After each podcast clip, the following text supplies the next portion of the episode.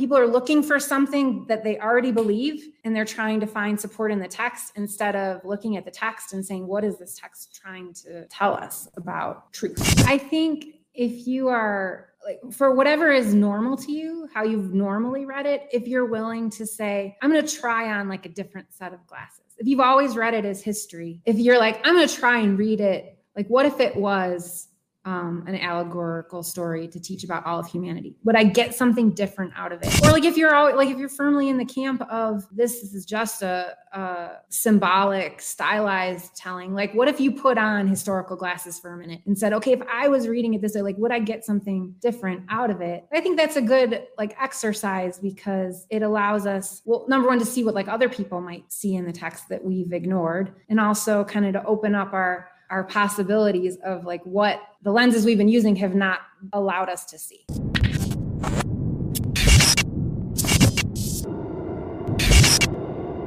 Hey everyone, this is what your pastor you. Today I'm talking with Christy Hemphill. We're going to be talking about Adam and Eve, whether it's whether it's they are historical, what is their meaning, how we should we should view them in the Bible, as well as just take a look of general of how we should view Adam and Eve in the Bible. Hey, Christy, how are you doing? Um, can you tell us a little bit of your background and um, what brought you here today? Hi. Well, I feel like I should get to be called friend of the show now since you asked me two times to come talk with you. Um, I am a, a, moderator on the BioLogos Faith and Science Discussion Forum. So, um, kind of get to hear what people um, are asking about different topics when it comes to Bible interpretation, when it comes to harmonizing um, Christianity and um, science. And so I've been doing that for now about seven years, and it's given me just a good good idea of the the major sort of ideas that people are chewing on and um, the questions people have and the things that trip people up and cause them to have kind of like little mini crises in their in their faith or in their understanding. So I think that is what I can bring to the table today is just a, um, some observations I've made over about the things that that people wonder about and the, the kinds of questions people ask and arguments people make when they're trying to understand um, how Adam and Eve fit into salvation history and just our Christian theology in general. Yeah, and um, a little bit of background, like uh, yeah, background in linguistics. Uh, can you talk about a little bit about oh. that Bible translation? Yeah, I have some degrees and stuff too. Um, I work as a um, a consultant on a Bible translation project in um, rural Mexico. So my academic training is in linguistics and Bible translation. And um, before I moved to Mexico, I was a teacher. I taught high school and um, college ESL, and um, so that's my background is in education. And but I've always been interested in Bible interpretation and hermeneutics and how we get the linguistic area that says how do we get meaning out of texts is very interesting to me. Yeah, no, that's definitely uh, for me at least. I've noticed that just talking to you, like you have a very different perspective, just because you you see the way, um, like you have that little background in linguistics, but also that background of just like being around in, in the game, as far as just like knowing all different types of views and all that that kind of stuff. So this should be pretty fun. Um, so in your experience, uh, what would you say are the you know the popular views on uh, understanding the story of Adam and Eve? We have the um, young Earth creationist view that takes the um, Genesis account very literally. You know, they believe it's history.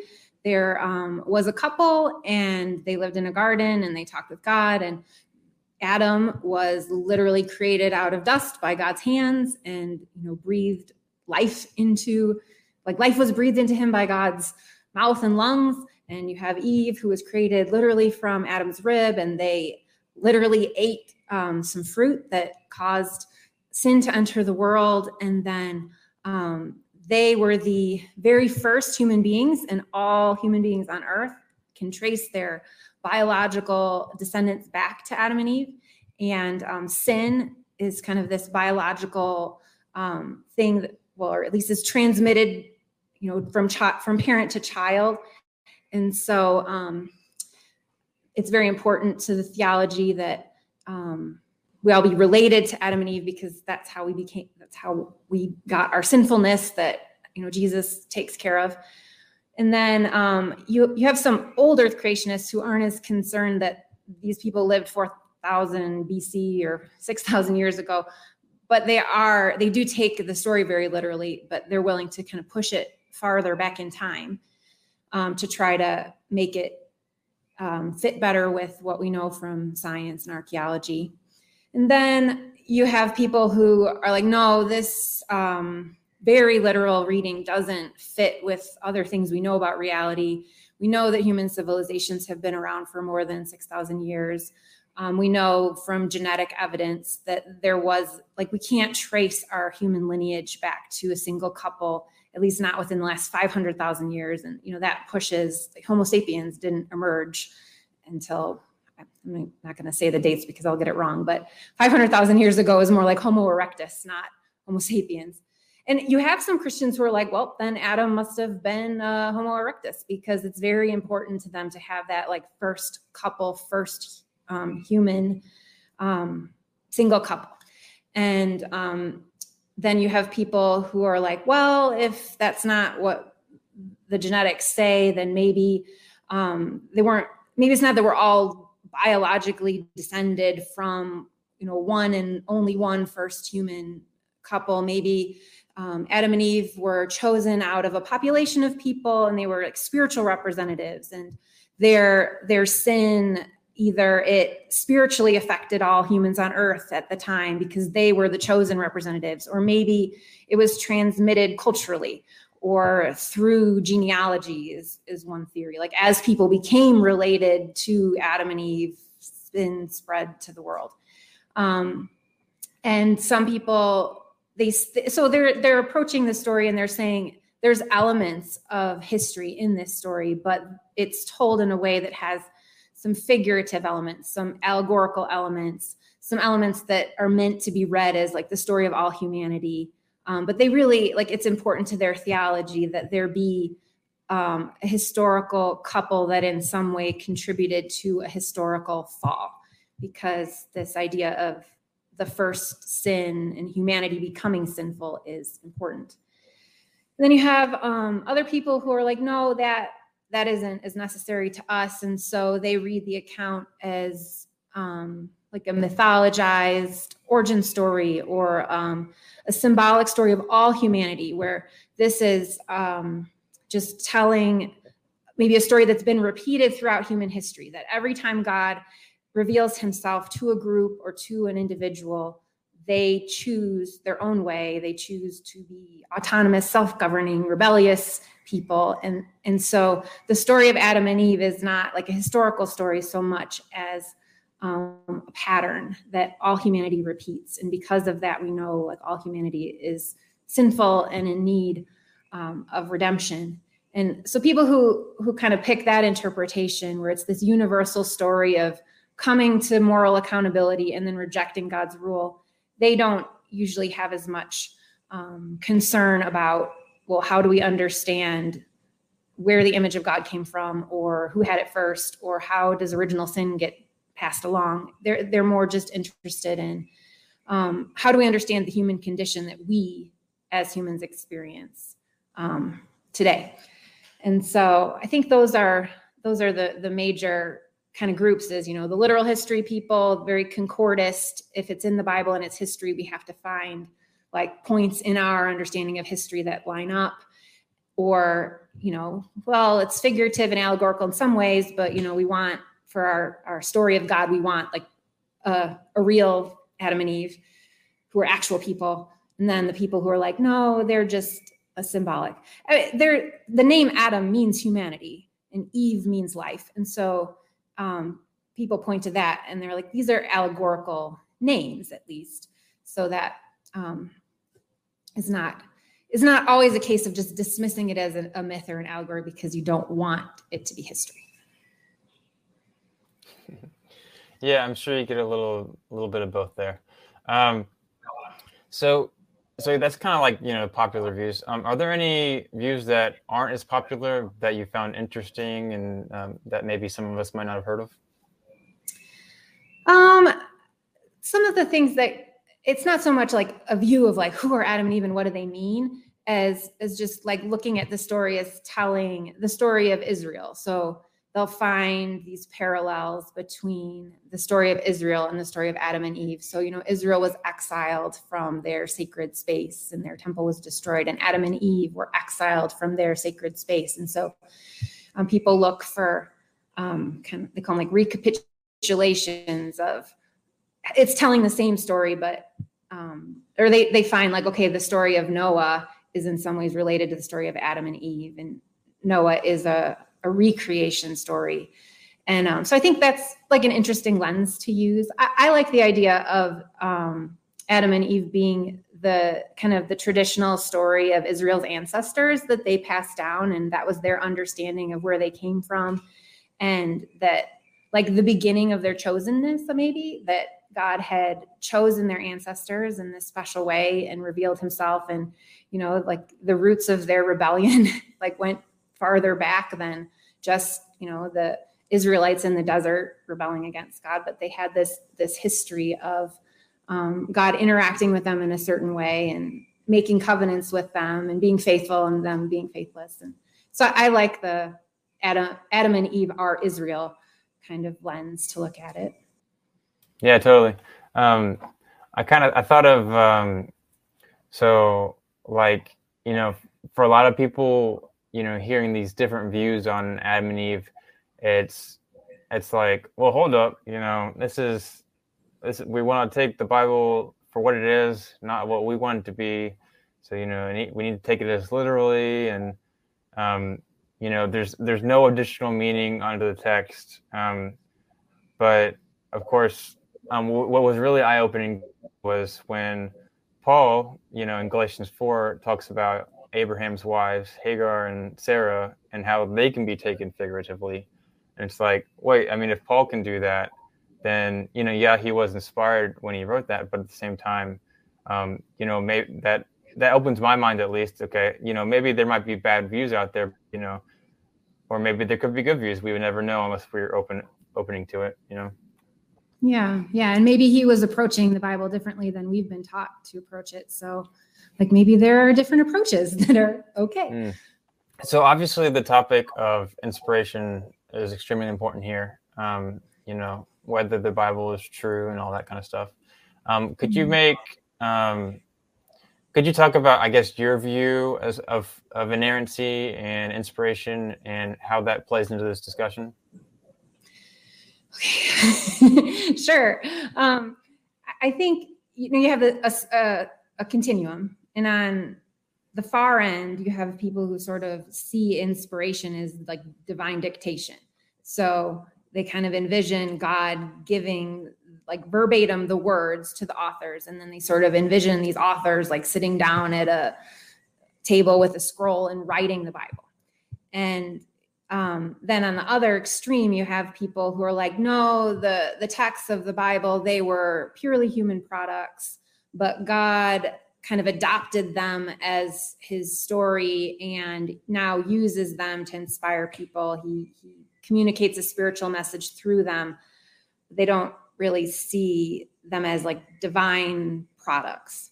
And I think most Christians are somewhere in the middle where they they realize that the authors um, had personalities and had cultures and had purposes in what they were writing and you know maybe even had limitations in their human worldview but they believe that god was filling those authors and and was the holy spirit was working in the lives of those authors so that what they saw and what they understood and what they communicated was in some way from god.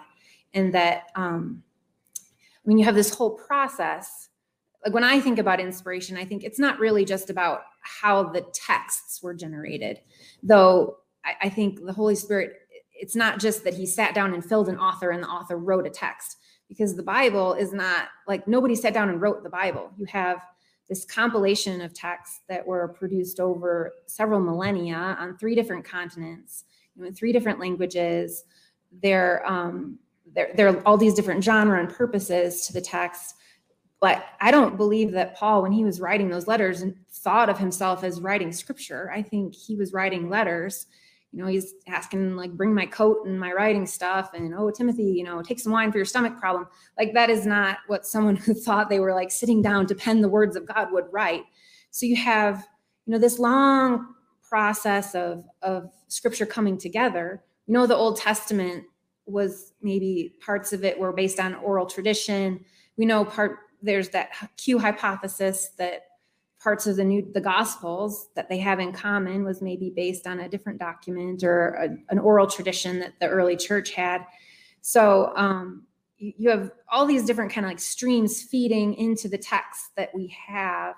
And the texts we have now have been revised and put together in different ways and um, edited in certain ways before they became you know the torah or the um, the gospels and um, then you have a process of canonization that over several centuries, what was going to be the Bible was being debated and decided.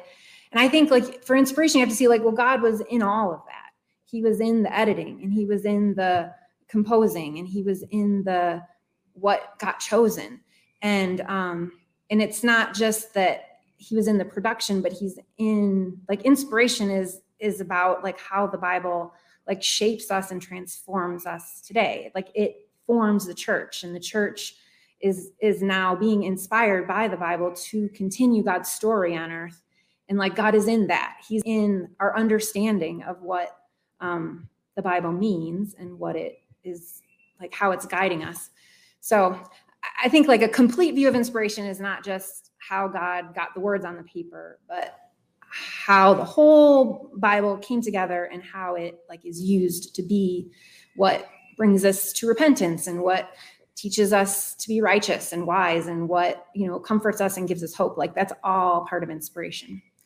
And inerrancy is a whole other other topic i think. Um for like it means a lot of things to different people. And um sometimes I think it's just like a litmus test of like, do you take the Bible seriously as something that is authoritative and true? In which case, it's like, well, yes, that's what Christians do. They believe the Bible is authoritative and true. But I think for other people, it's almost like they created this construct and now they're kind of imprisoned in it. And um, at some point, I think maybe it, it's it was created in a historical moment to fight certain fights, and those fights are not what we need right now and has outlived its usefulness um, to some degree. But um, that's a long discussion for another day, probably. Yeah. So, and um, um, good thoughts there. Um, and the specific emphasis on this topic, you have obviously it's going to be important of um, how we define inerrancy is going to affect how we should th- see things scientifically. So, like, you know, if if we see the Bible as a science book, um, if we see the Bible as, if for it to be true, it has to reflect how science is today, then um, that's obviously going to affect our interpretation of what we allow as, you know, interpretations. Um, but obviously, yeah, I think the, too. the key words there are um, concordism versus like divine accommodation. So you have people who are concordists, which means they believe because the Bible Bible is true, anything it says about history or the natural world is historical and scientific. And I mean, you can find echoes of that in like the Chicago statement that's related to inerrancy. So they are tied together. But um, you have people who are inerrantists, like John Walton would affirm inerrancy, but he would not say that he is a concordist. So um, that that's why it gets complicated like what people what people mean by it. Because you have a, like reasons to believe the old earth creationist organization is is concordist. Like they're looking for how the bible describes scientific realities. And young earth creationism is concordist. They it's kind of a like in a different direction but they are using the bible to define like what science is allowed to say and history is allowed to say. And so um because there's like an importance that they really match up and I think you have other people who take this divine accommodation approach, which says that um, God accommodated the pre scientific worldviews of the biblical authors and audience and spoke to them in terms and symbols and on themes that were important to them and that they understood. And so um, when it talks about whatever the pillars of the earth or the windows of heaven, that yes, maybe in some ways those weren't figures of speech. They literally believed that the sun, you know, the sky was a dome that was solid and rain and snow came through windows. But that isn't what the Bible is intending to teach us about nature. That is just an accommodation that God made to their worldview. And he, he wasn't interested in changing and correcting their scientific worldview. He was interested in communicating how to relate to him, and and those aspects of their pre-scientific world that just weren't important. Um, so I think uh, you have people coming to the the text from that divine accommodation perspective, saying we don't need all the everything the Bible says to line up with our scientific and historical understandings. That like we've decided we just need to understand what it meant in the in the context that it was given what it meant to them yeah totally so um so in regards to you know talking about different views of genesis um i've noticed that your inspiration your view of an inspiration and an inerrancy is going to change um, what you allow. So um that's that gets into like not just the text of genesis but also the writers of the new testament some writers of the old testament you know. There's the you know there's the phrase if jesus believed that you know adam and eve existed then i do too. Um, or we should too. And um, you know it's jesus like why would he you know the god of the universe why wouldn't he know if adam and eve existed? Like like what is that? Um, so um, could you talk about differing views that you've heard about how um, you know obviously there's going to be people that you know think that you know the New Testament writers or the Old Testament writers thought that Adam and Eve existed. Um, can you talk a little bit about about that as well as some other views that people take? You know, maybe people that don't think that Adam and Eve are historical. How, how do they get around that deal? Yeah. Um, I think it is a big deal for a lot of people that Jesus alludes to um, in the beginning when God established marriage, and it's clearly an allusion to Adam and Eve.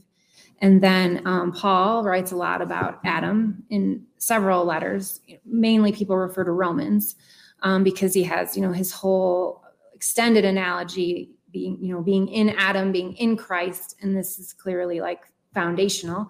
And so people make an argument like, well, if Adam isn't historical, then why does Christ have to be historical? And so if Adam sin wasn't historical reality, then um, maybe we should just throw out the historical resurrection and they kind of make that argument um, and there are a lot of people that really do think seem to think it's this very airtight argument that if like an allusion to something establishes their historical um, reality. And i don't necessarily understand why people think that because we make allusions to literary figures all the time to make points. And what's important is that our audience understands who the literary figure is and in what they understand whether it's historical or not.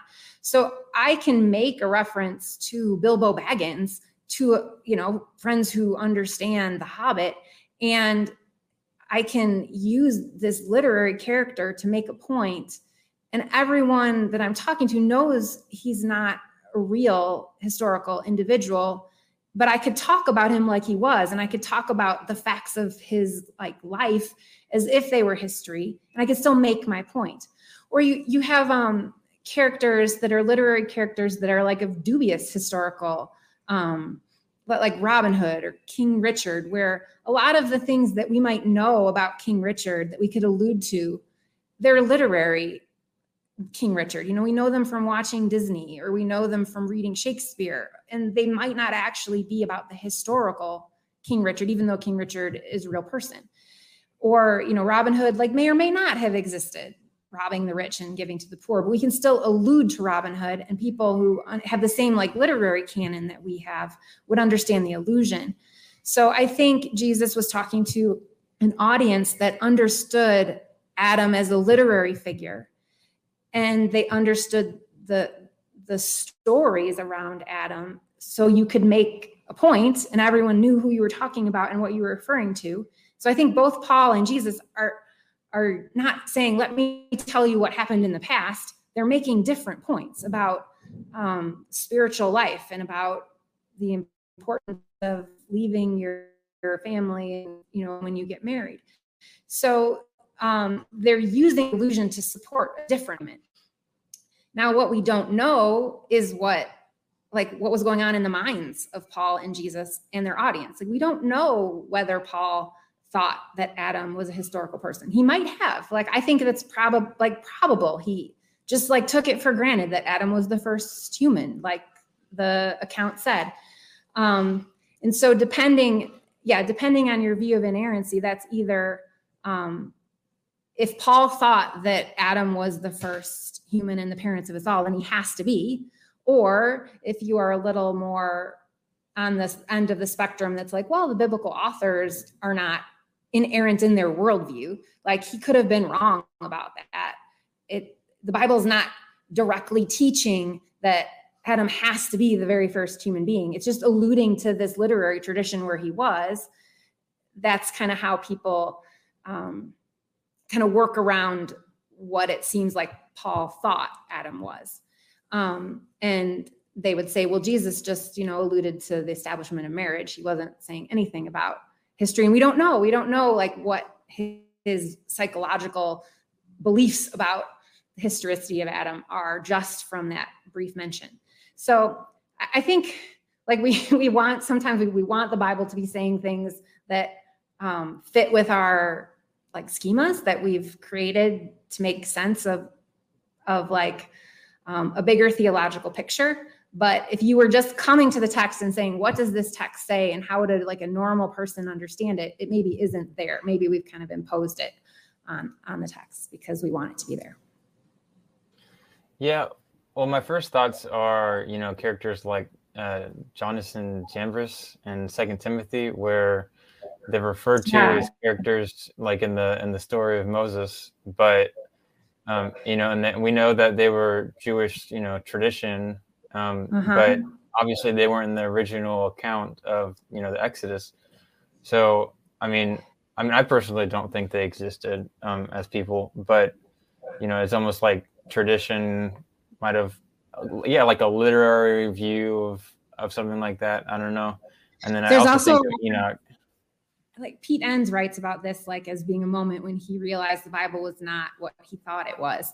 Is there's a reference in Jewish tradition, um, you know how Moses struck the rock and the rock gave water? So in Jewish tradition, because they needed water every day, that rock was like a magical rock that followed the Israelites around the desert. And then, you know, they got manna from heaven and they got water from the, the rock that followed them. And Paul actually alludes to this in one of them. He says, you know, the rock was Christ. And so he's clearly referencing kind of a extra biblical Jewish legend that had developed. And he's referencing is it if it's history. Now, I think maybe Paul knew it was a story, but um, like he used it to make his point. And and so I think that um, maybe sometimes we make assumptions about like how the New Testament authors were allowed to use the Old Testament or we're allowed to use stories based on our own kind of post Reformation ways of treating the Bible when that wasn't really how Jewish rabbis treated the Bible and that wasn't really how like they did their um, exegesis of the Torah.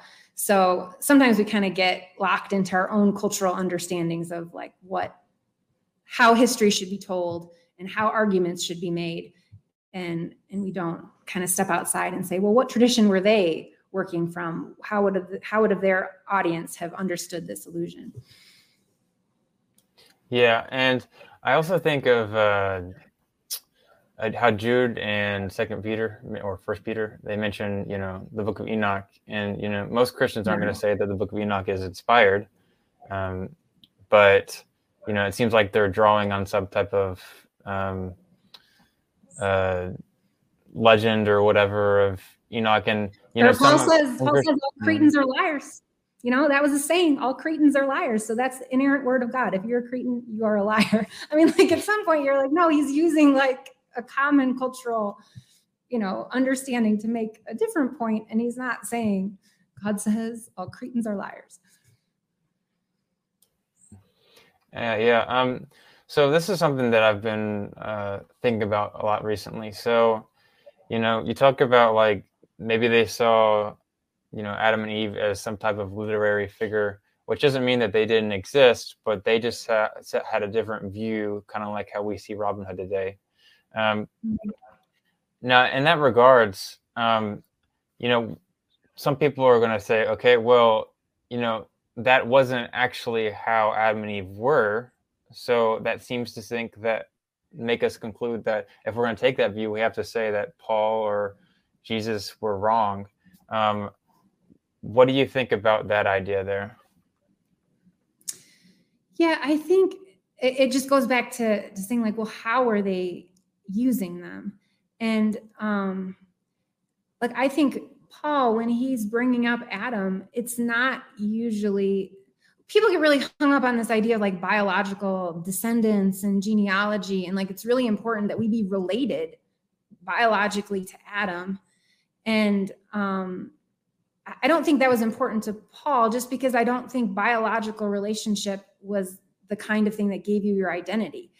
You could you could convert to um Judaism and be a child of Abraham, even though you were not a biological descendant of Abraham, but you claimed that identity and you claimed that kind of pedigree and genealogy because when he talks about like being the Gentiles being grafted into the tree. And so now they're children of Abraham too.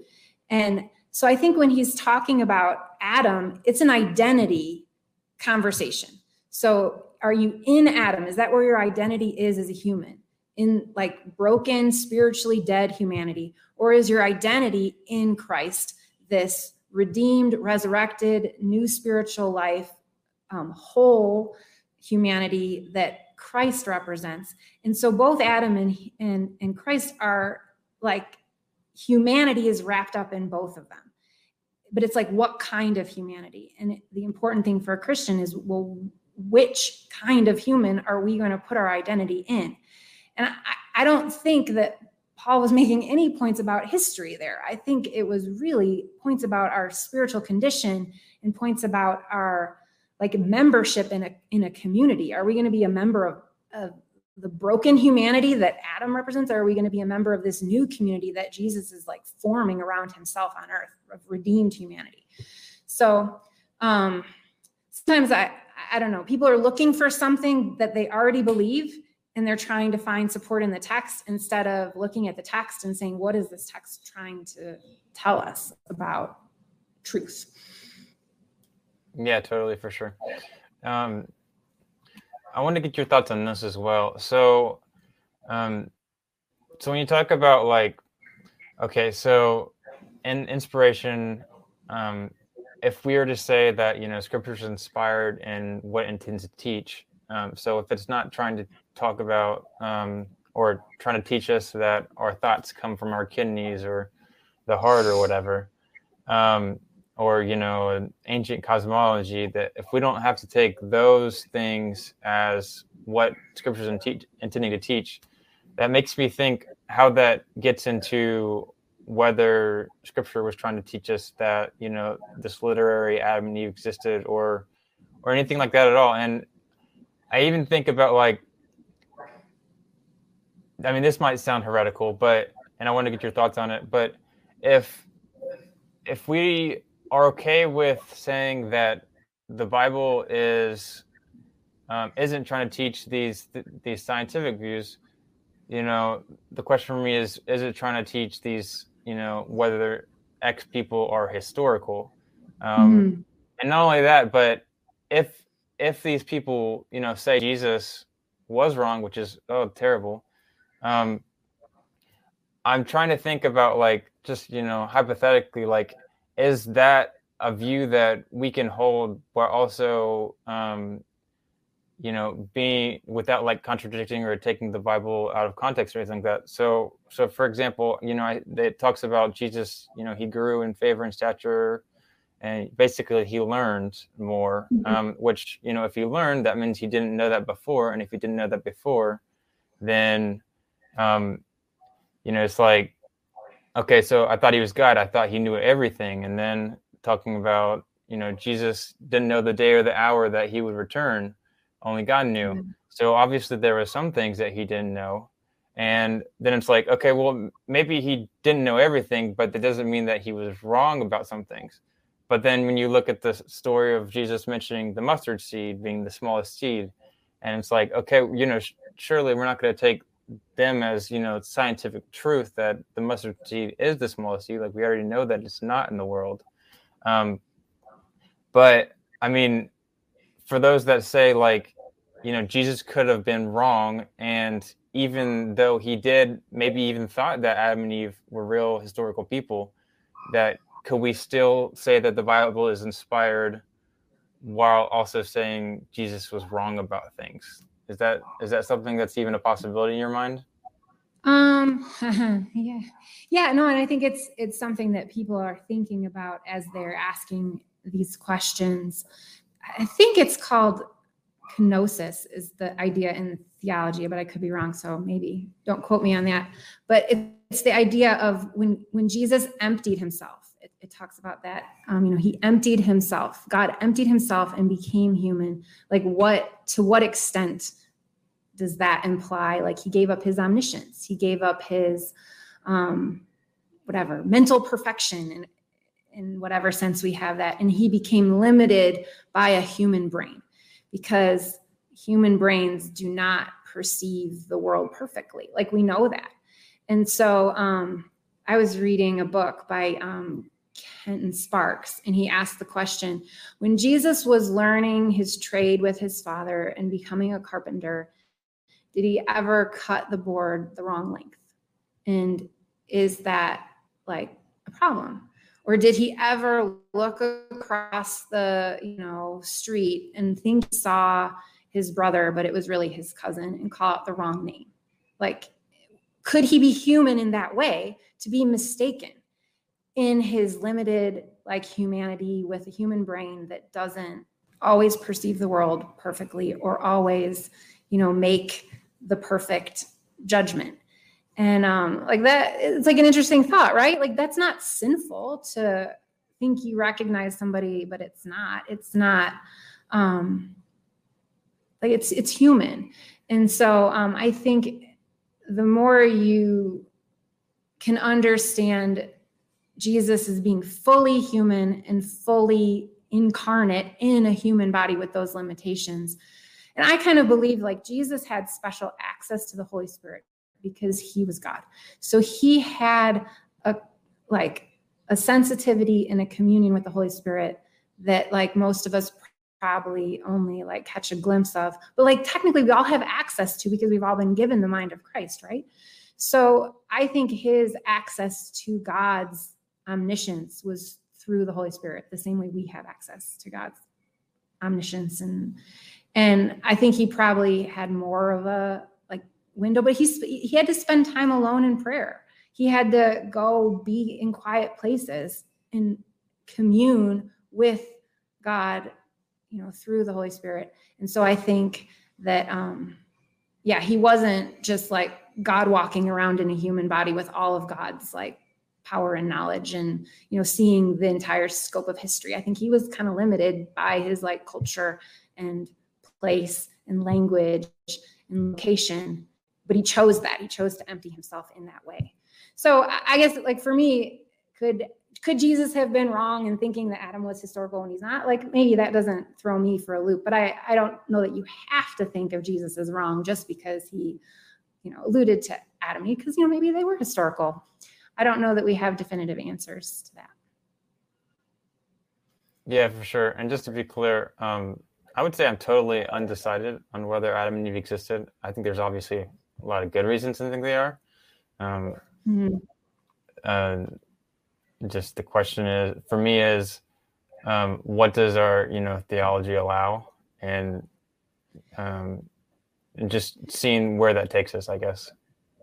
Yeah, I was listening to an interview with um, Tim Mackie and Jonathan Collins. They do the Bible Project videos and they were saying that they've kind of shifted their focus now instead of just explaining what the bible says to like kind of teaching people how to read the bible and get like more meaning out of it themselves and they said i forget which one of them mentioned this but he said we tend to read the bible with a list of things we've been told the bible says And then what we hear from the Bible is basically what our list of what we've been told the Bible says allows us to hear. And so it's very hard to come to the account in Genesis without uh, like without your commitments to whatever it is your understanding of original sin your understanding of um, what the bible is and does your understanding of inerrancy and inspiration. Like those are constructs. Like those like the list of what you believe like is already true affects almost like what you're allowed to see in it. So yeah can you talk about some common pit can you talk about some common pitfalls people take when engaging with the subject of adam and eve?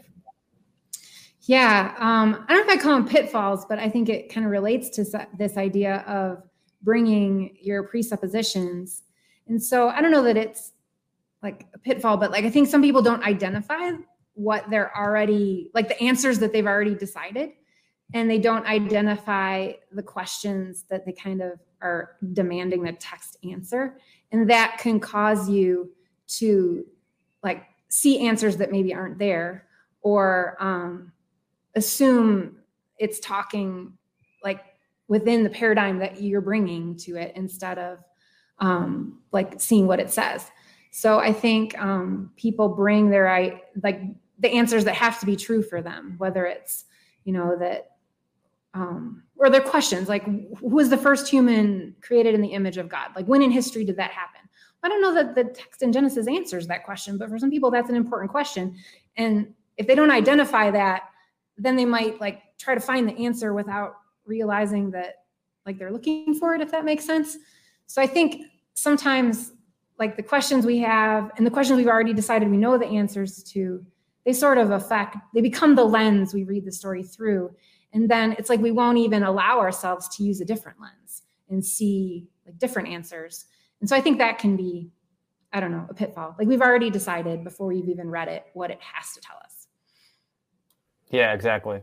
I mean, we talked about this kind of last time where uh, in Genesis 1, like, you know, people go to the text and they think, okay, so, uh, you know, yom means has to mean one, you know, 24 hour day, seven 24 hour days or six, whatever.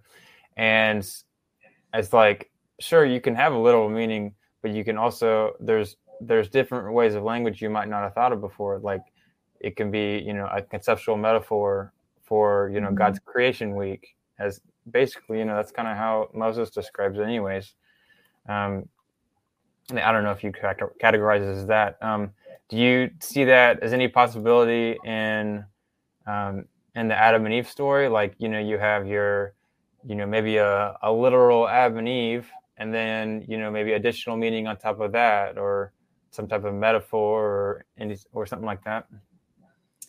Yeah, I think if you are like for whatever is normal to you, how you've normally read it, if you're willing to say I'm going to try on like a different set of glasses. If you've always read it as history, if you're like, I'm going to try and read it, like, what if it was um, an allegorical story to teach about all of humanity? Would I get something different out of it? Or like, if you're all like, if you're firmly in the camp of, you know, this is just a, a symbolic, stylized telling. Like, what if you put on historical glasses for a minute and said, okay, if I was reading it this way, like, would I get something different out of it? I think that's a good like exercise because it, it allows us, well, number one, to see what like other people might see in the text that we've ignored, and also kind of to open up our our possibilities of like what the lenses we've been using have not allowed us to see. So um, I, I don't. I think like people have different approaches, and some people really like they want the right answer. And I think just from my personality, I like trying on ideas. And so it's not as hard for me to just kind of say, I wonder how this idea feels. And I wonder what this viewpoint is like. And let me sit over here for a while and experience what, you know, people who approach it this way think. And it, it's not as hard for me to sort of like take viewpoints on and off. Whereas I think other people, like, like sometimes I have discussions with my husband and, and he's more of a, like he wants things organized and like them to fit and so, like, if you mess one thing up, like it messes everything up. And then he wants to like fix it. And I'm just like, no, you know, just like there's this big tree with all these branches. Let's sit over here on this branch for a while. And he's like, oh, but what about all the other branches that just got messed up? So some of it, I think, is like your own tolerance for messing up your your schemas by trying out new views. But I like doing that. Yeah, no, that's definitely an interesting perspective. Um, helps to keep you open minded, at least. I mean, you know, I, I, mean, I I hear a lot of stupid views, um, but you know, I can, I'm always happy to be open minded about it, and you know, if it's wrong, it's wrong. But you know, there's typically there's no reason to like you know knock things down just because you don't like it or you know whatever. Yeah, well, and I think like in science we talk about how like hypothesis never really proven; it's just well supported or you know kind of not supported. And I think in some ways like we have hypotheses about the meaning of of texts and what scripture means. And it I think a lot of times we're like, well, prove that yours is right. It, maybe finding the right interpretation shouldn't be the goal. It should be like, is this idea like well supported? Is there evidence for it? Is it a good idea? There could be multiple mutually exclusive good interpretations that you know have support. And then it's not like a matter of, well, you're wrong and I'm right. It's like, well, we both have different but well supported interpretations and then like you said there's stupid ideas there's there's interpretations that are not well supported at all that we can kind of rule out is that's probably not that's not the best not that it's like wrong and we're right but like that's not a good interpretation so that's kind of a helpful framework for me in evaluating different views is um, is, is kind of like, is this a good interpretation? Does it play by the rules that we all agree on of how to interpret the Bible, how to exegete responsibly? Um, does it use the tools we have well? And like, you know, there might be two competing good interpretations, and we don't really know which one is right, but we know they're both like solid. Well, speaking of like approaches, you had mentioned like mm-hmm. approaches to genealogies. Um, oh yes. When we were um, writing on Facebook, and I think like that's like an interesting case study in this because I think that a lot of um, modern Christians approach the genealogies as a historical record. So like the only point of the genealogies to them would be to like record historical facts about whose father was who. And I don't think that's necessarily how genealogies functioned in the history of Israel or in their literature. And I think a big clue is in the Old Testament, you have these ages that are not humanly possible that have all these like mathematical patterns incorporated in them and so like clearly there's something symbolic going on with those ages. It's not purely like a recording of historical fact. And um you you know people bring up well adam is mentioned in the genealogies in the old testament. He's also mentioned in the genealogy in luke. So therefore he has to be historical. And because it's a genealogy, we all have to be descended from Adam biologically because the genealogy. And um, I think that is kind of not asking questions about like Luke, who traces Jesus's genealogy back to Adam. Like then it goes to God, you know, son of Adam, son of God. And we know like Adam's not biologically descended from God. And in this genealogy, he kind of breaks the tradition and there's these five women in it women weren't normally included in idea in genealogies he traces the genealogy through mary which like you don't trace genealogies through mothers and the women that he mentions are not even jewish some of them. You know you have tamar who's a canaanite. You have rahab who's a canaanite. You have ruth who's a moabite. Like these are not the kind of people that you would put in your pedigree if it was a biological like who am i descended from? So like he's making some other kind of point. And I think the point he's trying to make, he's trying to set up his whole gospel is about how the gospel is inclusive and it's for the Gentiles and it's for the women and it's for it's for all of humanity. So maybe tracing back to Adam, like Adam means humanity, is is a way of him saying, you know, Christ came for all of humanity, not just for like our Jewish pedigree that we are used to kind of representing by our in our genealogies. And then you have um, Matthew in his genealogy of Jesus. He traces it through Joseph, and we know Joseph was not Jesus' biological father. So clearly, something is going on in that genealogy was more about establishing his identity as a good Jew because Matthew is writing to kind of you know a Jewish audience where like he's trying to prove Jesus is the Messiah, that the chosen one the Jews have been waiting for. So the genealogy is serving it's like an identity thing. It's not biological histor- history of a family tree. So like I think those kind of things, you know, if you, you come to it like expecting to see certain things, but if you let it, like if you look at it more closely without your presuppositions of what it has to do, you might see see different things there. Yeah, I think we could talk all day about you know the genealogies. They're super fascinating and the context of you know how they saw numbers and all that. Um, uh, David Falk, I just, I mean, I don't, I haven't looked into this enough, but David Falk says that like when the the Egypt, Egyptologist he says that genealogies to them would have been something like you sit down at a campfire and you read out the genealogies and that's like story time. And it's like oh it's pretty like mind-boggling if that was you know that's like the most boring part of the bible if anything um yeah so mm-hmm. New Testament. My kids like it, and I'm like, this is the worst on the whole album. Let's not listen to it again. But oh my god, Jews are different. That's funny. Um, so last time we t- talked about um, like the different genres of you know how we approach the Genesis debate, and you know, there's a lot of people that that take the approach that like okay, um, Genesis you know, Adam and Eve obviously didn't exist, kind of thing, because of science, and so it must not be true.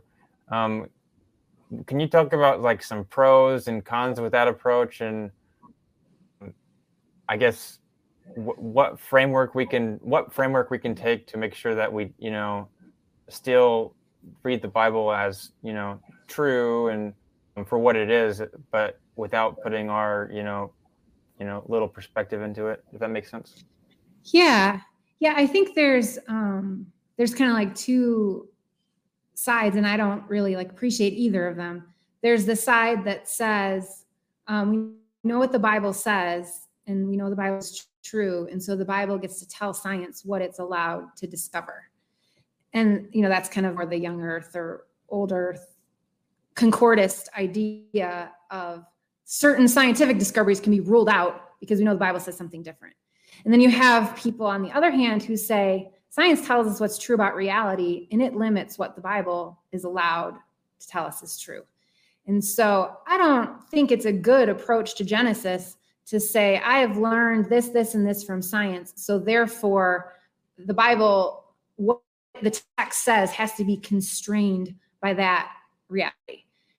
Um, like the authors of Genesis didn't know that. Like you so i think bible interpretation is a discipline separate from science and it has its own tools and it has its own methods and so you have bible interpreters who are accomplished scholars who are coming to the text without a predetermined scientific conclusion and they're saying what does the text say in its context like what does it mean? I think that's what we need to do is is not come to the text with our you know cage that science has built around it but just come to it with a, a trying to understand what it communicates. But i think you know there's only one reality and i think science gives us some tools for understanding that reality and um, the bible gives us tools for understanding like different dimensions of reality. And so we we shouldn't come to like mutually conflicting truth claims about reality from the Bible and science. So if science is claiming one thing and you believe the Bible is like claiming something that contradicts science, well then we've got a problem because like the truth reality should be we should be able to harmonize it. So I think if, if your interpretation says that you know Adam and Eve 4000 years ago were the biological parents of all humanity and science says well we can genetically disprove that then like maybe your interpretation isn't the best. But um I don't think we come to the text with like genetic evidence and say, okay, now what is the text allowed to tell us about Adam and Eve? Because like the text wasn't taking into consideration that when it was produced, it was it was produced in its own context.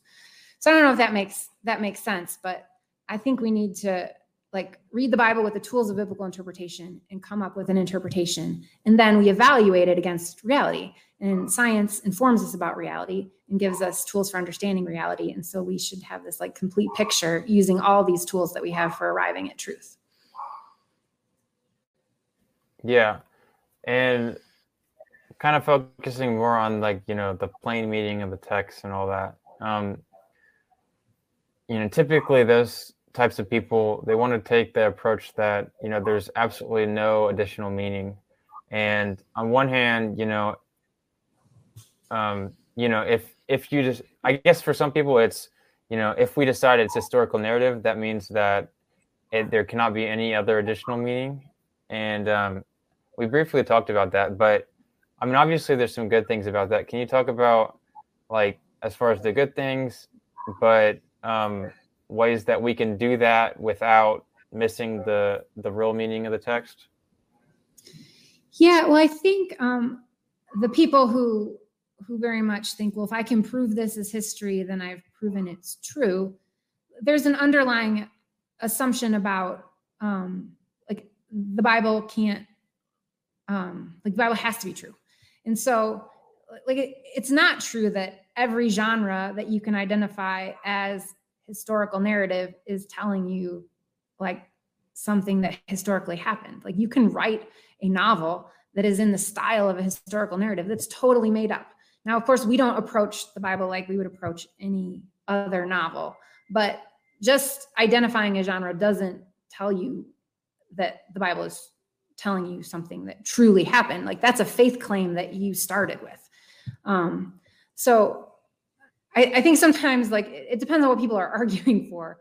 Um, there are Christians who think because they found something in the Bible, like everyone, even people who don't accept their presuppositions that the Bible only tells the truth, have to like agree it's history. And I don't I don't think that logically plays out in like a non-Christian's mind. Um, but like, if we're all like if we're all Christians talking together and we all grant this presupposition that the Bible teaches true things, then um, I, I understand where they're like, well, if we can prove somehow that this is history, then by default it has to be true history. So it's like logical within the presuppositions we're granting.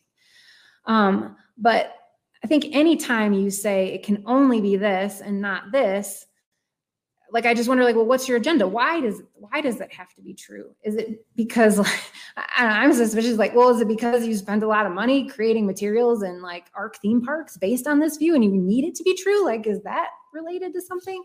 Um, so sometimes I, I like question why people need things to be the, the way they are, and like, is it really because they're trying to honor the Bible. And I think for some people it is like their idea of honoring God's truth is to take it at face value. And that for them is kind of like a test of faith that they believe God requires of them. And they're super sincere in that, um, in that belief. Like it's something that they're invested in.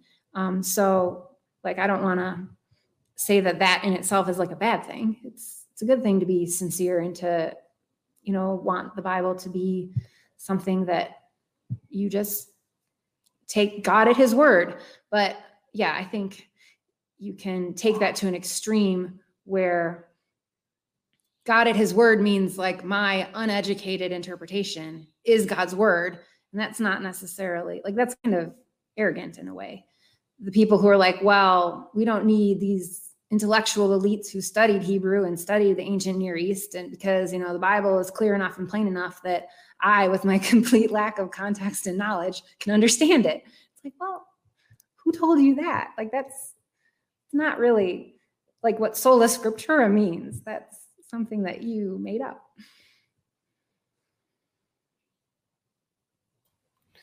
Yeah, that, well, that kind of gets into one of the questions I was planning on asking you, which is, you know, if well, I know for I mean for a lot of people, so you know, they, they grow up in this, you know, young earth creationist mindset of looking at the Bible and then they, you know, they go to college or whatever and, you know, take a science class and they're like, you know, oh gosh, it's it's it's all scientifically wrong. And um so then I, I've seen this a lot where they'll be like, okay, well, you know, I have good reason to be a Christian. Um, so obviously the the Genesis account has to be true in some way. I just, you know, need to take a different approach.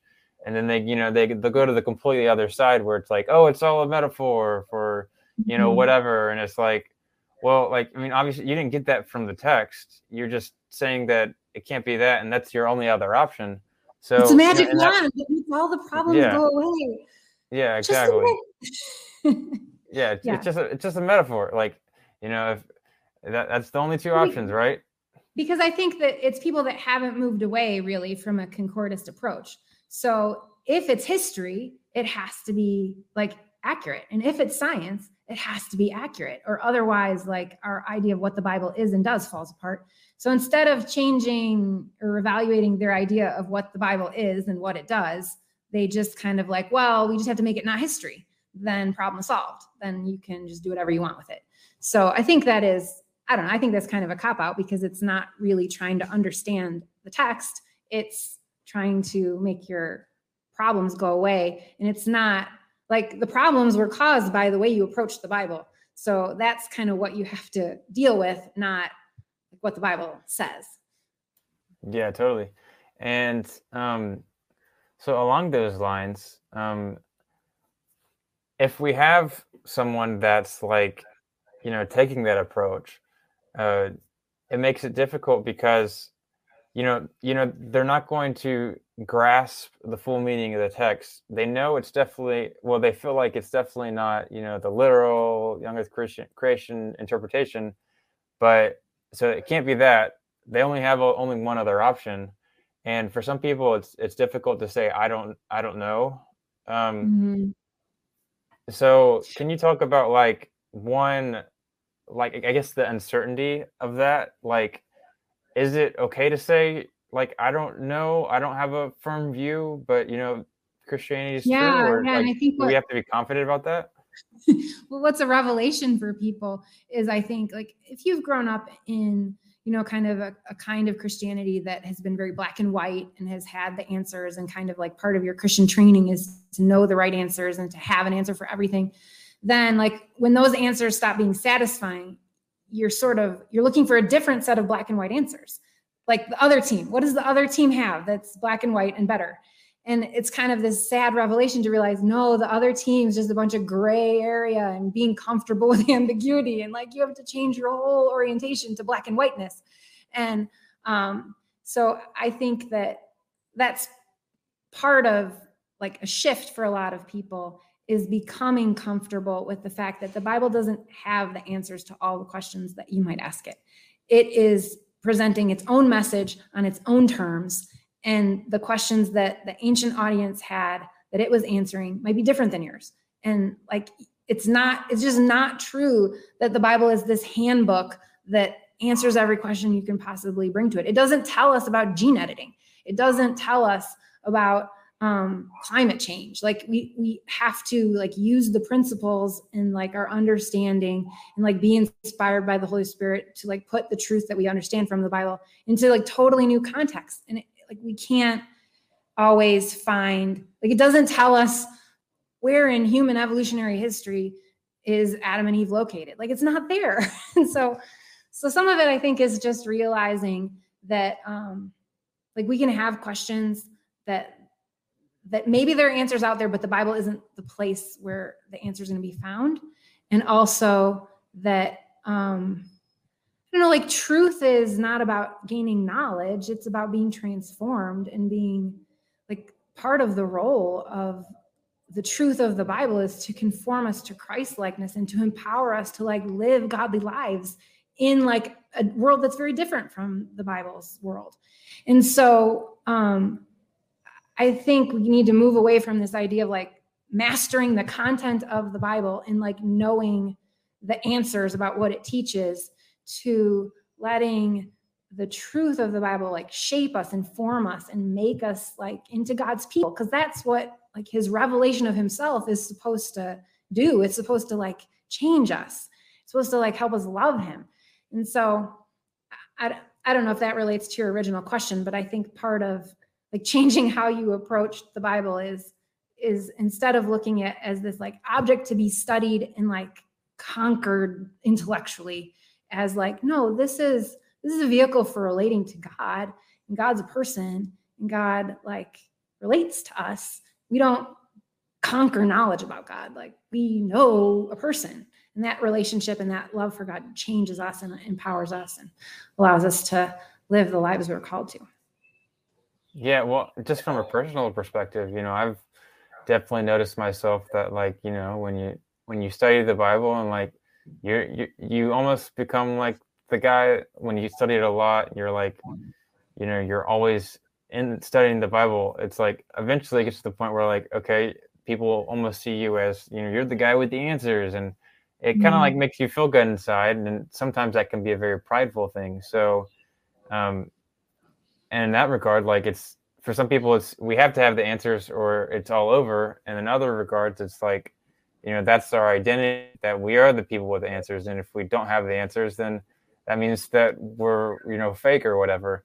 So yeah. i definitely see how that could be difficult for a lot of people um just to say well, I, I, I think with the just with like kind of the sides that you have here with your answers in genesis and um like there's a lot of um kind of viewing people as opposition and a lot of like understanding the bible is so that you can fight whatever the culture or atheists or um, the degradation of society. And it's this very like battle mentality of like we need to hold to the truth because the truth is what is going to allow us to fight these battles that we've decided like we are called to.